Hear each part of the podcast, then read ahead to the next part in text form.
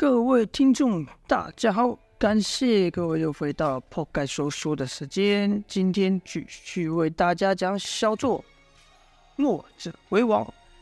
前面说到的是大树盆一战，接着讲到继续讲着大树盆的激战。因为前面有一个支线啊，就是说杨无惧他正在回忆，因为说看着眼前的江湖决斗，让他回忆起。曾经和少年赵天烈与神秘人的那一场江湖决斗，打得他很是痛快啊！但眼前有一幕把他从回忆中给拉回来，那就是夏景渊被打飞的那一幕啊！杨无惧看夏景渊被打飞在半空中，就奇怪，心想：嗯，这夏景渊功力不低，他的对手不是那个小鬼吗？那小鬼居然有如此……巨力把夏景渊给打退，于是杨无惧就把目光放到了姚建轩的身上。却说姚建轩刚才是还被黑风寨的夏景渊打圆拳打得瘫软无力的样子，怎么突然间能爆发出如此怪力，把夏景渊给打飞呢？这是因为啊，姚建轩只吸了姚建轩体内嘛，吸了这个赵月华的炎阳劲，可是在此之前呢？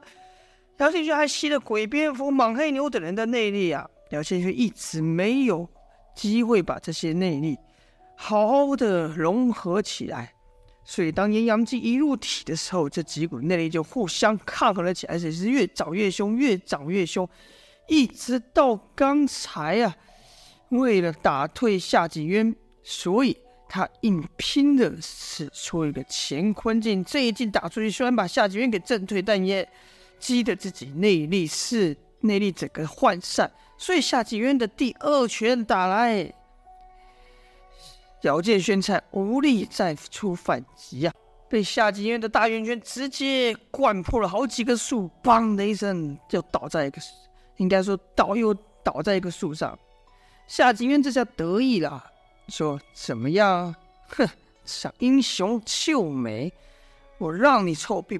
说着呢，不断慢慢逼近姚建轩，而且还姚建轩啪就是一巴掌，就像他当初折磨童风一样。跟着又说：“就你这无名之辈，也敢与我动手？”砰，又是一拳。姚建轩被打得头昏脑胀，加之体内内邪乱窜，是就说有多难受就有多难受啊！对，姚建轩兀自不服气说道：“我我不是无名小辈。”我有名字，我有一个即将名震天下的名字。夏景渊说：“名震天下，哼，放屁！”啪，又是一拳，又是一拳，嘣嘣嘣，又是一拳。但姚建轩兀自不服输，尽管他已经十分难受，他还是说：“我，我叫姚建轩，姚建轩这个名字即将要名震天下。”这是夏景渊就说。名震天下，你没这个机会啊！今天你就要死在我的拳下。眼看夏景渊灌足内力的一拳又要朝姚建轩打来，此时姚建轩也拼，也实在忍不住了，心想：我姚建轩不能在这里倒下啊！我拼，我跟你拼了！说着，他拼着内息翻腾。全身要爆炸的时候，庭长，把全身的力气朝夏金渊打去。这一下居然不知不觉让他使出炎阳劲的功力，跟着还大喊道：“他妈的！我跟你说过了，我的名字叫姚建勋，是要名扬天下的，不是什么无名小卒啊！”啪！这一拳跟夏金渊灌足内力的大圆拳硬拼啊！直接把夏景渊给震飞了去，而且他的铁被他的手如同被火烧到一样，痛得他是嗷嗷怪叫，所以这才把杨无惧的回忆给拉到了眼前。杨无惧看着小子，这小子有点意思啊！刚才他不是说他尽得道家的真传吗？既然能把夏景渊给震飞，应该真有点本事。好，我来跟他玩玩。说着，杨无惧一个起落，就到了姚建轩的面前，跟着对姚建轩说：“小子，刚才那掌不错嘛，你对我使一使吧。”姚建轩此刻是上气不接下气，哪有力气再使？说道：“就就怕你接不住啊！没看到刚才那猴子被我打飞的样子吗？告诉你，刚才我才使出五成功力啊！”杨无惧奇道：“五成功力，好啊，厉害啊！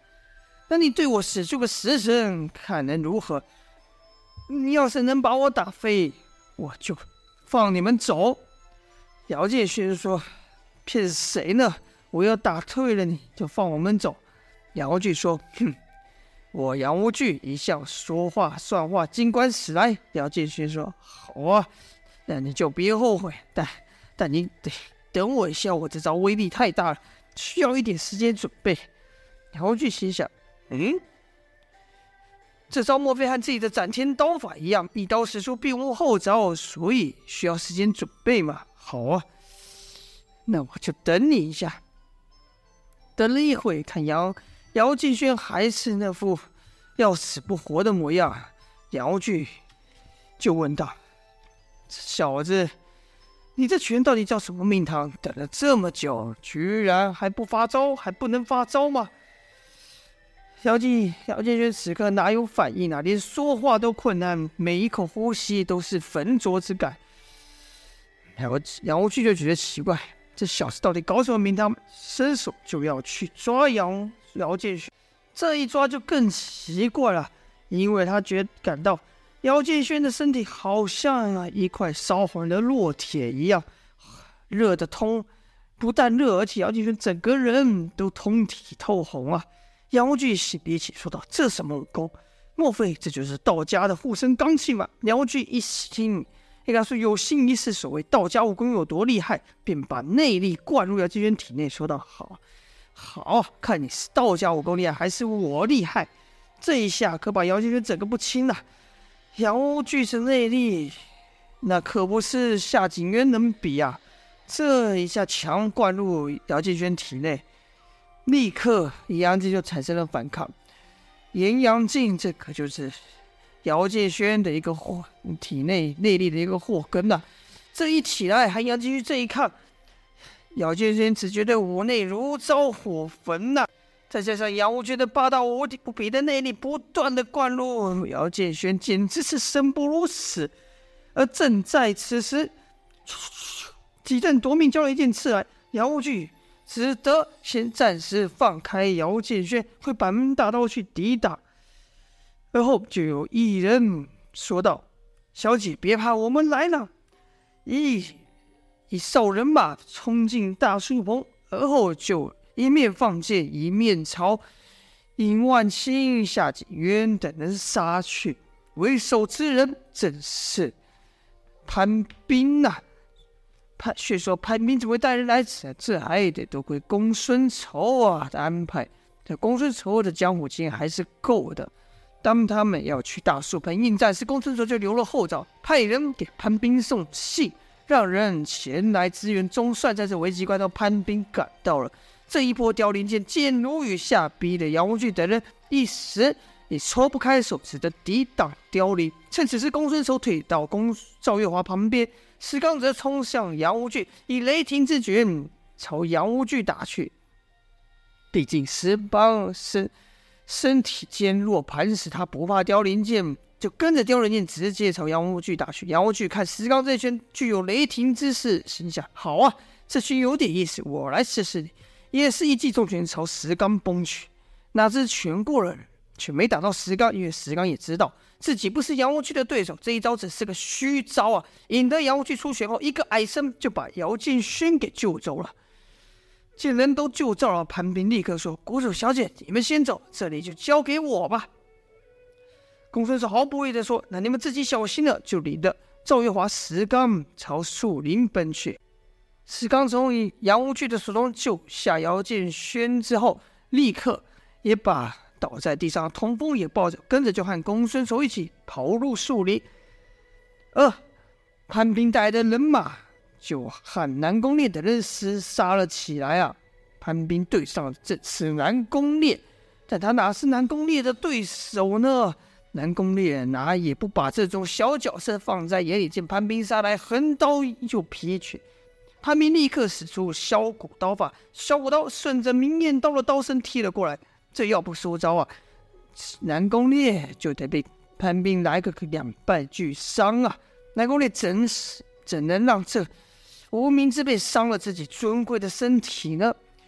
烈劲一吐，砰，就把潘斌的削骨刀给震开，跟着南宫烈一个近身，一拳砰打在潘潘斌的胸。潘斌是胸骨断裂啊，但潘斌不退，两手直扣着南宫烈，要阻止南宫烈去追公孙守等人。南宫烈再一发劲，撞得潘斌口喷鲜血，但潘斌的手依旧紧扣着不放。南宫烈心想：你这家伙想玩命吗？别拖着我啊！眼看赵华等人就要消失，南宫烈骂道：“想死，成全你！”擦！莫忘了，南宫烈还有另一个绝招——英明独子啊！这一插就插到了，给南给潘斌一个毒窟窿。潘斌还是不松手，南宫烈这时也急了，擦擦擦擦擦，一连给潘斌好几下阴冥子，直到潘斌发，也是应该说直到啊，南宫烈发现潘斌早已被他打得气绝身亡，才停下止来。但。这时，潘斌的手还是紧扣着南宫烈，南宫烈一把把潘斌给推倒，然后想到此人如此忠心的为九黎卖命，心想：这赵天烈有什么本事，让这些人一个一个死心塌地的为他卖命呢？南宫烈一想到此，对比自己家道中落，心中无名火起，明艳刀凭空又冒火，而后。朝潘斌的手下通通杀去，就像他当时屠杀药王谷的人一样。没过一会，弓箭停了，地上躺满了尸体。潘斌带来的手下被全军是全军覆没啊。好了，这一章就是大树盆激战的终章了。不知道各位觉得如何呢？而公孙丑等人真能逃离？杨无惧等人的追杀嘛，就待下回分晓了。感谢各位的收听，今天先说到这边，下播。